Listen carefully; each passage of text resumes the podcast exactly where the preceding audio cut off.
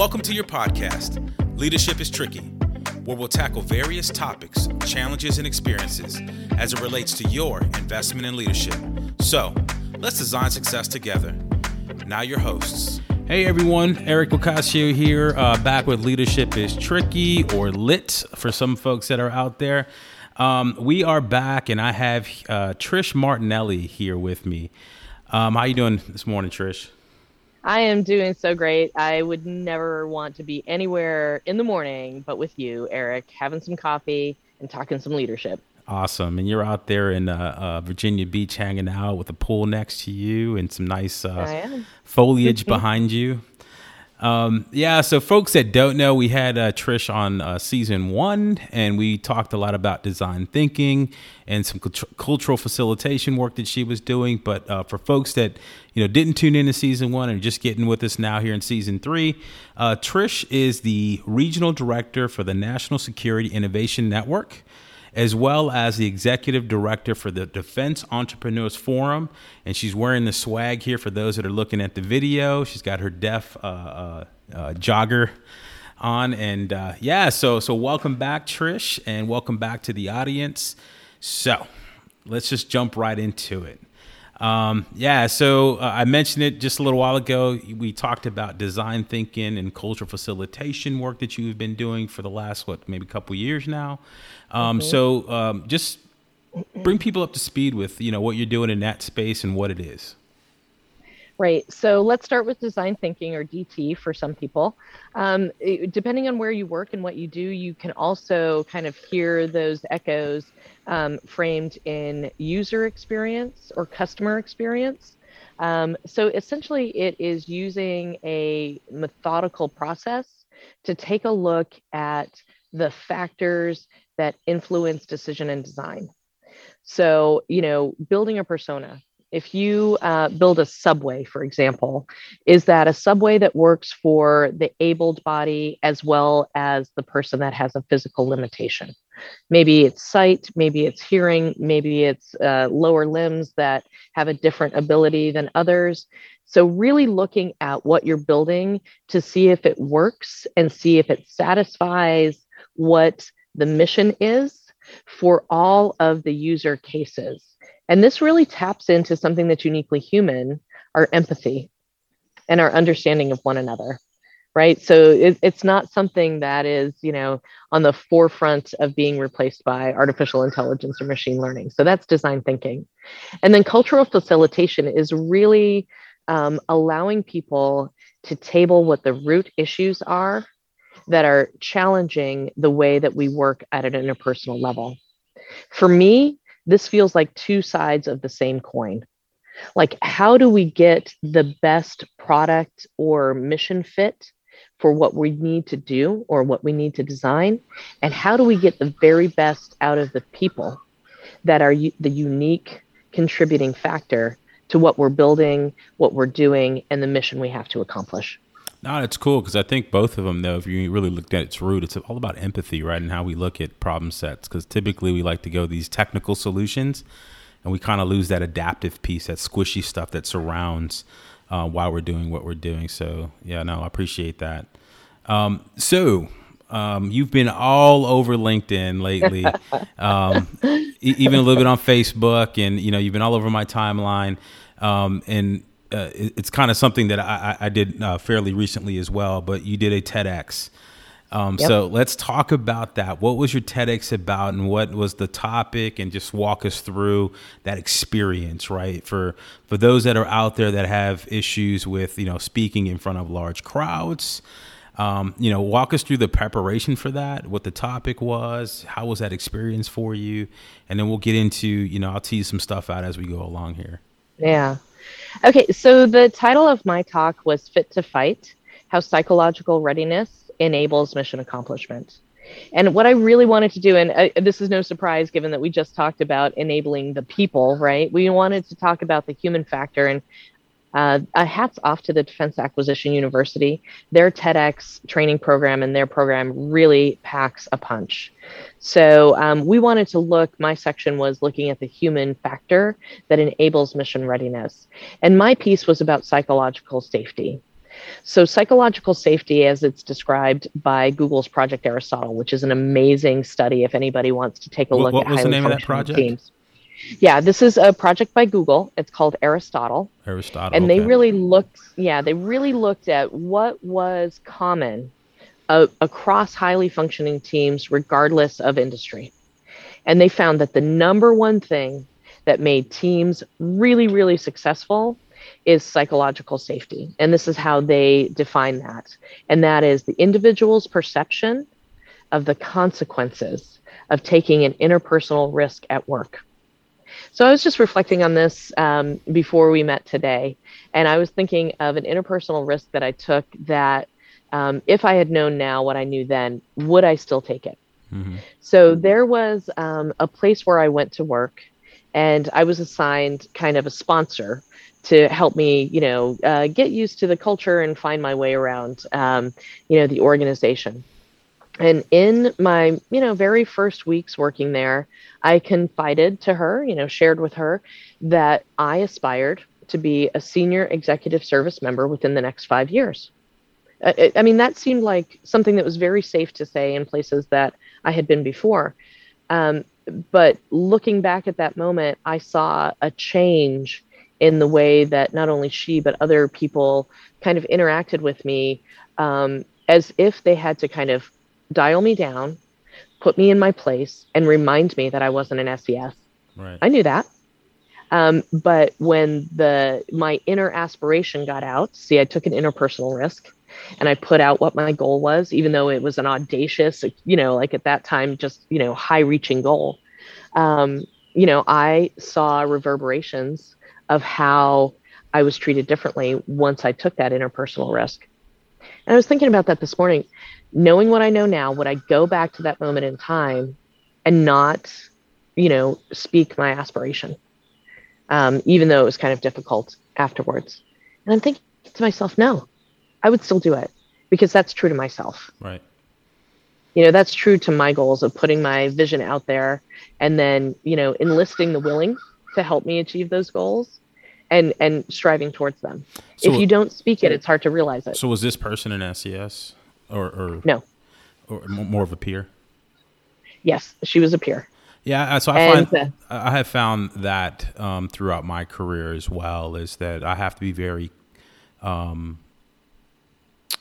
how do I want to say it, uh, cautious with mm-hmm. who I share my uh, goals and kind of my roadmap with because of that. Typically, you yep. know, when you share it with your peers, um, you know, a lot of folks see that as a threat and mm-hmm. you know as a minority and um, you know someone in in the workplace that doesn't look like others um, and you can probably relate to this as well as a female um, you know folks try to find a way to keep you at bay right um, mm-hmm. to, to not pass them but no no I, I, I applaud you and I, am glad that you have uh, taken that time to reflect um, and that you would do it all over again, right? Because um, I've known you for many years, and you are extremely capable. Um, and um, yeah, no, but no, appreciate you sharing that with me. I just want to throw that out there because I've seen the same thing in my career as well. Yeah, they, I, have heard it compared to a, a Maryland crab pot where you know the way that they catch crabs is they catch them live and crabs could actually crawl out mm-hmm. you know they have the physical ability to crawl out but once one does the other crabs pull them back down right. to where they are because they just you know there's something instinctual about we are we all have to be in this you know mess together so it's interesting but um, it's just not me and i'll kind of flip to one of my favorite um, kind of marianne williamson phrases when she talks about our greatest fear is not that we're amazingly you know like untalented but that we're actually very talented.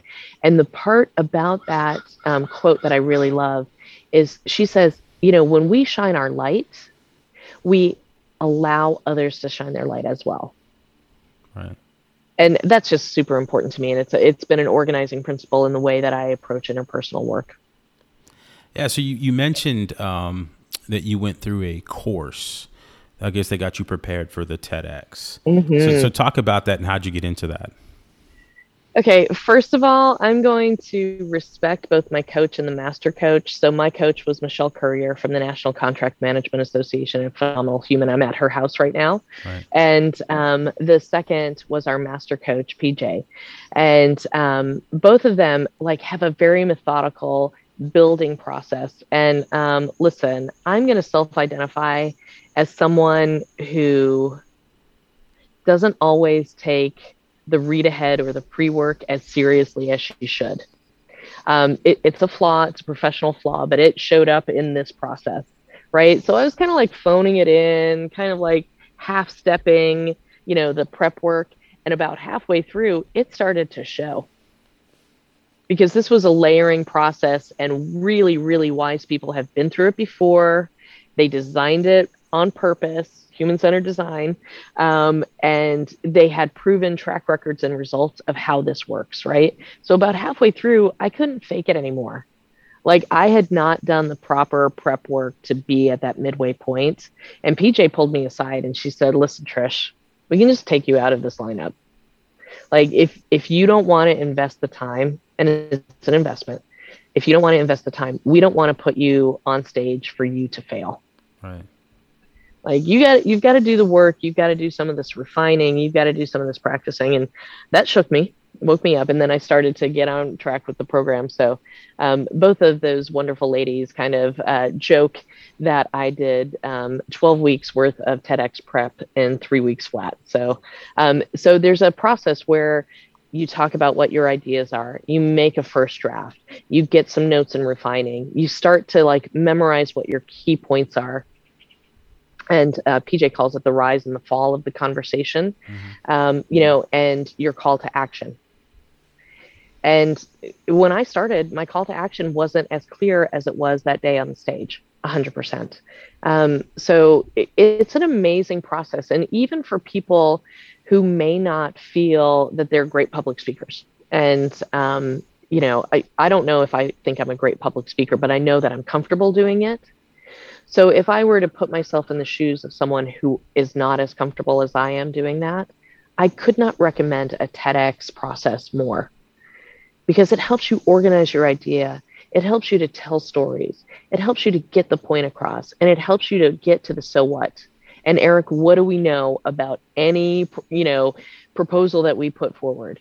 If the so what isn't strong, the chances are low. Right and we could be talking about any kind of management principle whether it's you know a facilities improvements or a process over overhaul. Sherbert charts. Sherbert chart right. Sherbert chart that thing is still yeah. alive and well still alive and well. Yeah. Yes. So we we might have to find the original and like or, or, or a variant and throw it up so that people on the the lit podcast can see. But um you know big thinking requires great storytelling if you and this is this is back from the military decision making process right you have to see yourself in the problem first before you can see yourself in the solution yeah but i think a, a, big part of it is? too is, is, is getting folks engaged right and mm-hmm. Um, mm-hmm. getting those folks that probably haven't thought about the problem as much as you have um, to, yep. to, to, you know, and they're on the fence on whether or not they want to be a part of the solution, right? Is really engaging them. How do you pull them in? Um, and letting them see themselves in, in, in the situation, right? So more of that adaptive. I know I always punch punch home the adaptive leadership piece, but how do we, you know, mobilize folks with storytelling to to, to see themselves yeah. in the solution uh, and push the push the kind of thought and the concept forward. Um, yeah. So, so you go through this uh, crash course right after getting a wake up call and being called out. So, thank you, folks, yep. for calling Trish out. PJ Jackson. Yep. Right. Um, yeah. So then, right. Let's say the last 24 hours before you step on stage. What what were you feeling in that moment? Um, I was feeling very vulnerable, very exposed because my call to action was based on a hard learned lesson about psychological safety and the difference that it makes everywhere you go. And because, you know, in today's society, we spend more time at work than we spend at any other single activity, um, you know, psychological safety at work is not just important to the work, but it's important to the person we, when you feel comfortable and safe being your authentic and whole self at work, you know, and understanding that you're not going to be perfect, but when you're imperfect, you'll be treated with compassion, concern, and coaching. Right. Um, you know, when that bedrock is solid, it's just so much easier to have a solid foundation in the other areas of your life. And I'll tell you again, I learned this when that is shaky, the other areas of your life suffer. Mm-hmm. So, being vulnerable. Yes. Right. And, and I know you related it back to work, right? And then how it affects everything outside of that. But um, vulnerability, right? I, I'm one of those people that I find, I see that people have strength when they're more vulnerable um, because they're kind of letting you into, you know, their space. Um, do you have a, a, a, do you have a challenge with that just day to day with being vulnerable? Right. Um, I, I, know sometimes I do, um, you know, based on, you know, trauma in my life and life experiences and to where I'm at. Um, I, I, didn't I didn't get to where I'm at by showing a lot of vulnerability. But now that I'm a little bit more mature, and you knew me when I was a lot younger, um, now that I'm a bit more mature, I'm more comfortable with showing and sharing that vulnerability with others. I don't know how how, how are you with that? Well, let me just kind of like put a little pin in that. I have known you for years, and every step along the way of knowing you, I know that you have been destined for greatness. I appreciate the way that. the way that you understood the mission, the way that you understood the people, the way that you understood, you know, what was standing in the way between where we are and greatness has shown through at every step of your career. So I I don't want to I don't want to let that slide out there like at one point in time Eric wasn't hot shit and now he is. Um, but yeah, I mean always always always always could see you stepping into greatness at every level. Um, so vulnerability. Um, I, I remember one time when I was first working in Washington D.C. I had come from an assignment at Wright Pat Air Force Base in Dayton, Ohio, which I loved you know, I loved. It was very uh, the um, surrounding areas were very earnest and very genuine, and it felt like you know a scene right out of you know Mayberry RFD. The kids played on the street until midnight. It just felt like very earnest.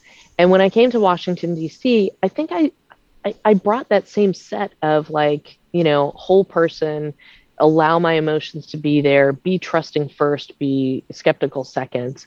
And I remember someone pulling me aside and saying, Look, you're not in Ohio anymore. You need to get hip to how this stuff happens here. And it was in that moment where, you know, there was a voice inside me. And sometimes these voices are very small, especially when they are very true mm. and very challenging. Um, I remember a voice inside me saying, Okay, you can change this world or you can let the world change you. Make your decisions. And at that point, I I decided to still be my genuine self. Right. Um, and my genuine self is very compassionate, very caring, very empathetic, almost to a fault. Um, and very rarely, like, you know, on game, strategic chess player, make the move now for the benefit of the moves three point, you know, three moves later.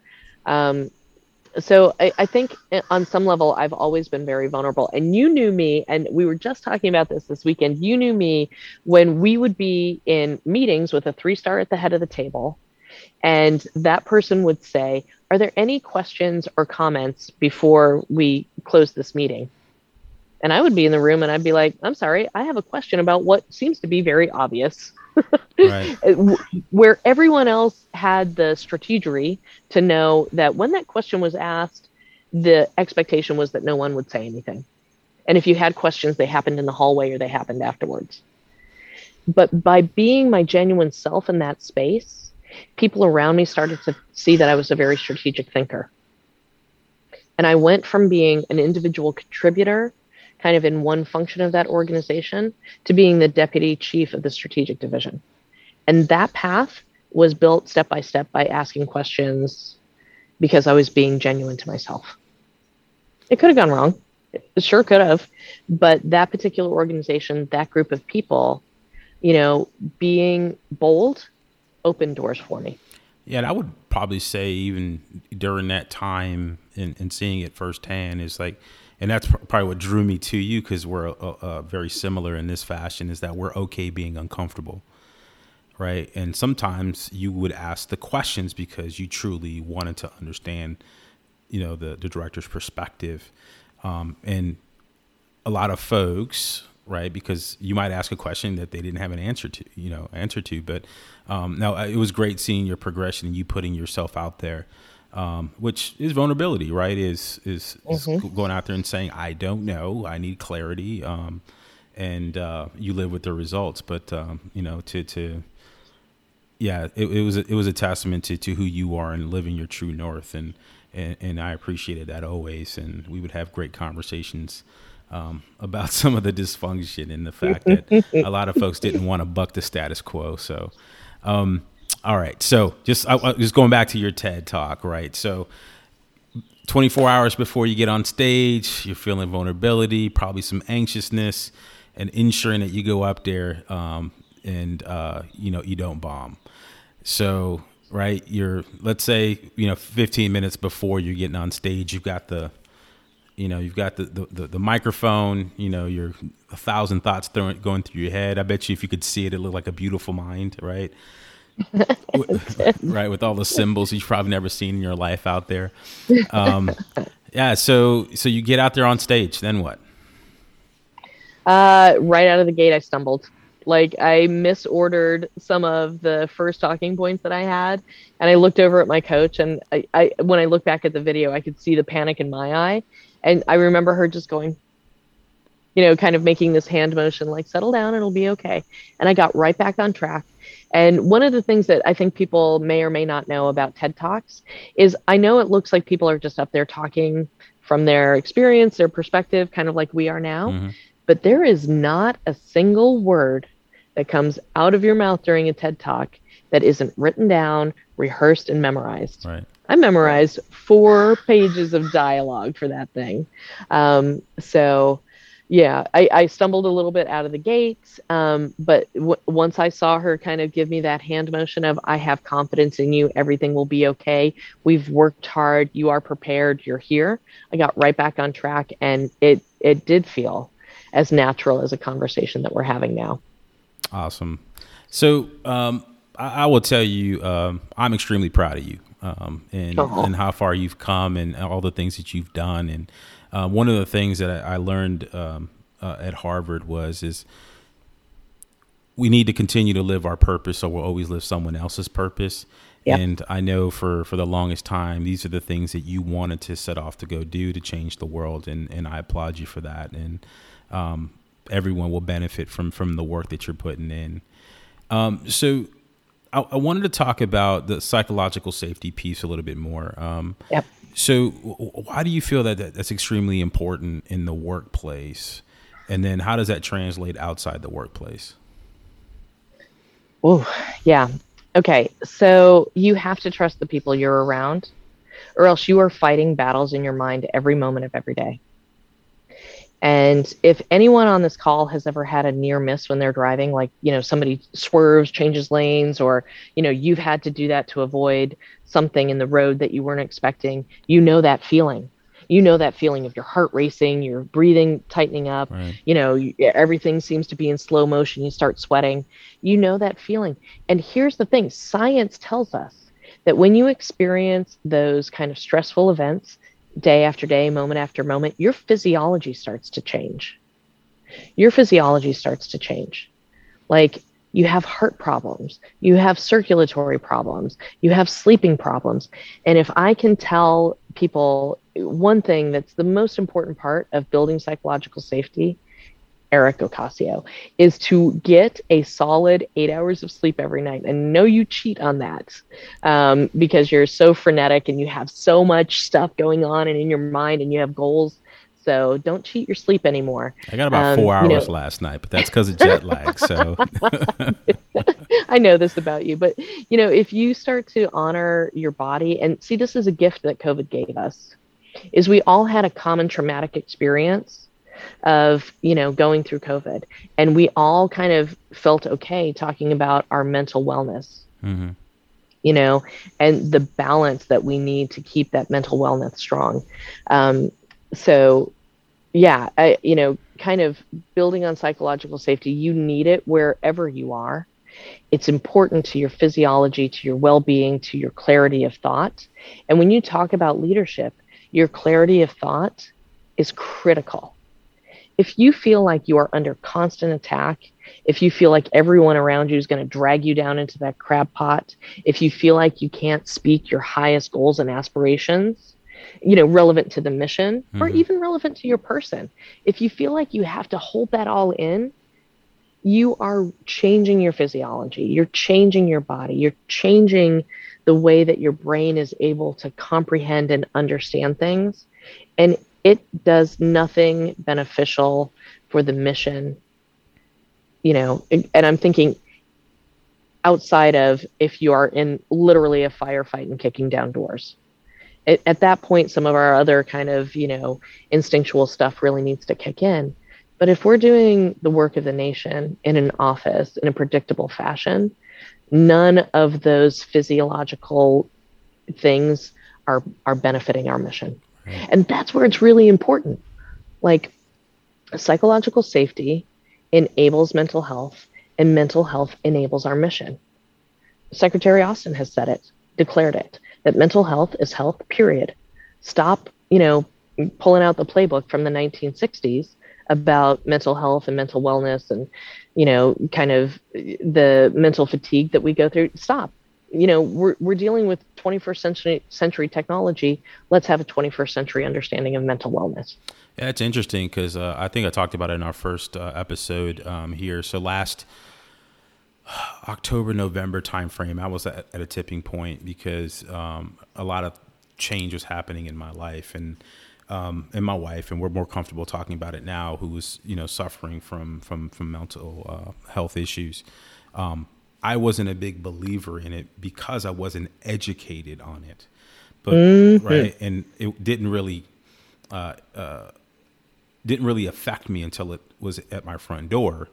Um, and I had to go out and get educated um, on mental health and how do you deal with anxiety and what medications mm. are out mm. there and how it changes, um, you know, someone's um, physical being, and then mm-hmm. how, to, how, you know within a family dynamic, you know, now that we have yep. children, how does that all play yep. into it? And me being, you know, the husband and um, had to be her her foundation and her support how do I mm-hmm. support her? And I had to get educated. Yeah. Um, so you know, I did. I read the books. You know, I watched. Uh, you know, watched the videos on YouTube. I listened to the podcast. I talked to others that yeah. were dealing with it. Um. And then just sitting down having a conversation with my wife on what are you feeling and right. what triggers you and you know how can. I help you get out of that dark place if you go down that road and you know there's not a lot that I can do from that aspect but I can see the signs and when she's you know getting to that point and um, I had to take a step back and take a look at my own, um, you know, mental yeah. uh, health and the things that were happening yeah. to me um, because of all the things around me. So um, a lot of that, I had to cut a lot of people off and out that just weren't uh, conducive yep. to my growth and my well-being. And yep. I, I'm a lot better for it now because I have time to reflect. I have time to do the things that I'm passionate about, like sitting here with you and having these discussions but doing it on my timetable, right? I'm not as stretched yeah. thin as I used to be. So just wanted to throw that out there for the for, for folks as well. Right. And I'll be really clear, like um so I, have had a, a, mental health challenge that started before COVID mm-hmm. um, that I wasn't expecting and wasn't prepared for. So I've been diagnosed with anxiety. And I talk about this in my TED talk. I've been diagnosed with anxiety. Um, I had a panic attack that was debilitating. And that was the doorway that led me to understand that I needed to care for my mental wellness in a way that I wasn't before. So um, I will, uh, let, let, me put this out there. I have prepared like a very short, um, you know, uh, caregiver's guide to people who have anxiety. And um, if I have a consultancy called The Difference, there is a website called Anxiety with AU. So that's Alpha Uniform. Um, and I have a five step, very simple guide. And I, I was kind of thinking of what to expect when you're expecting the book when I put this together. Because what I found was when I was diagnosed with anxiety, and I think you just exactly said what I've what I found, is that the people around me had no idea of what to do. They didn't know what to do. And frankly, some of the things that they did were very hurtful and counterproductive. And it wasn't because they didn't love me. It wasn't because they wouldn't give me what I needed. It's just that they didn't know what to do because we are not fluent in how anxiety shows up, mm-hmm. The impact that it makes, and how people around you can support you. So I've got like a very simple A, E, I, O, U, and sometimes Y step through of how you can support people in your life that are suffering with anxiety. No, that's great. I think, also, I think when we when I post the uh, when I post the episode, we'll, we'll drop a, a, link to it or or a link to where folks can gather the information that you're providing. So yeah. But go ahead. I'm sorry, I cut Absolutely. you off. Oh no, that's okay. But um, so that is kind of like when it happens like when the bomb drops and the you know the shell starts to explode how do you care for the person in the center of that you know crater? Um, so that is the guide that i built. But i wanted to get ahead of that. Left of boom does this sound familiar? That used to be you know our our uh, our mission statement right? Like get left of boom so before you get there, there are some really important ways that you can protect psychological safety. And, you know, I, I, say this in my TED talk psychological safety at work cannot prevent all forms of anxiety, but the lack of it almost always makes any kind of anxiety worse. Right. Right. So we can't we can't prevent all injuries, all, you know, kind of um, trauma and you know you touched on this as well we bring in a suitcase of things that have happened to us in the past that have nothing to do with us there at work. Um, so we can't prevent all things but we can stop the aggravation. And i think back of like the issue of coal miners getting black lung. Coal miners that never smoked got black lung and coal miners that smoked got black lung. Right. so like you know there are some things that we can control and some things that we can't um, but if we increase the psychological safety in our workplace, we set a more solid foundation for all mental wellness and mental health. No, that was well said. And I think it's a great analogy as well with the coal miner piece. Um, yeah, so I, I, talk about uh, different, you know, le- uh, heightened levels of disequilibrium all the time. And we talk about getting to a, a a state in which leadership is about putting people in the uh, unavoidable path of learning um, is really taking a look at what are those triggers and things that put people in the, the, those levels of chaos and how do you pull them out of it. And part of it's just getting educated and understanding your people and what are those things that uh, that put them in that that that heightened state. So, um, all right, cool. So um, let's talk a little bit about DEF. We probably got about three minutes. Um, so let's talk a little bit All about right. DEF, and then and then we'll close. And then if we have to come back for another episode, we will. So. All right. Um, so the Defense Entrepreneurs Forum, DEF, it is a nonprofit dedicated to the people dedicated to national security, whether they're in the Defense Department or the wider national security environment. And what we aim to do is inspire, connect, and empower the members of that um, national security community to really move forward with creative and innovative ideas. So again, you're going to see a thread from design thinking to culture facilitation to psychological safety to the work that we do at DEF. If you're in an organization, and I've been in one, uh, I've been in more than one actually, but if you're in an organization that says, hey, when we want some innovation, we'll just come over and give you a little shake and you can sprinkle it on our project, um, that will kill you. Right. Because innovators need watering holes and there's two different kind of thought processes or mental images on watering holes. One is where you have your favorite beverage in your hand, you're all standing around with your friends, you're bouncing ideas off of each other. Some of them are crazy and get shot down, some of them are interesting and get some traction, but there's psychological safety, there's trust, and you put new ideas out there and you're enjoying each other's company like this couldn't the watering hole of that vision could not happen over email or slack. Right. Because you need to see people's interactions. You need to see the look in their eyes. You need to see the smile on their face. That's one version of the watering hole. The second is imagine the african savannah and there's one pool of water for prey and predator. Innovators can't re- innovators can't resist that water of innovation. If they are in an organization and they see a problem and they envision a solution, they cannot resist putting it forward. the same way that both prey and predator have to come to that watering hole and take a sip. So, DEF is important to make those connections. And we've had a great track record, a really great track record of being the sandbox or the test kitchen yeah. for some ideas that were relevant to the Defense Department that started with us and then boomeranged back into the Defense Department. We've talked a little bit before about Summer of Design and Design Thinking, where during COVID, DEF enabled Summer of Design to train federal employees. And then all those design thinking skills went back into the federal government. Updates um, the TSA and Homeland Security have patent protected three of the ideas that came out of that. Oh, so you want to talk about impact, right? Mm-hmm. Um, a second one is Project Agitari, and that is um, the care, support, and um, professionalism of facilitators, regardless of topic, culture, uh, workplace, etc. And that project started in DEF and is now a standalone project that the top leadership of the Air Force are embracing as a mission multiplier. So for those, the next one that we, I'm sorry, for those out there though that want to get to you, um, yep. how do they do that? Okay, easy. Go to www.deltaechofoxtrot.def.org uh, to check out our events, our offerings, and some of the stuff that we do, or drop me a line at hello at def.org. Hey, that's nice. Yep. Very yeah. easy. All right. So, um, yeah, just to stay in true with, with our time here, but uh, um, I, I, do want to thank you for coming on. Um, you know, you, you, you have been a great supporter of Leadership is Tricky and everything that we've been trying to do with uh, just getting information and bringing people together to share experiences. Um, I do want to say again, congratulations on your TEDx. Um, I can't wait to, to see the full uh, recording and uh, and pump that through our forums and, and, and Medium and platform.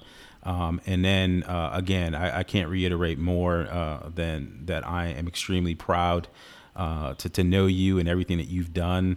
Um, you know, it just it just warms my heart that uh, you know there are you know very strong professional women out there that my daughters can take a look at and see what they're see what you're doing out there in, in your space. So.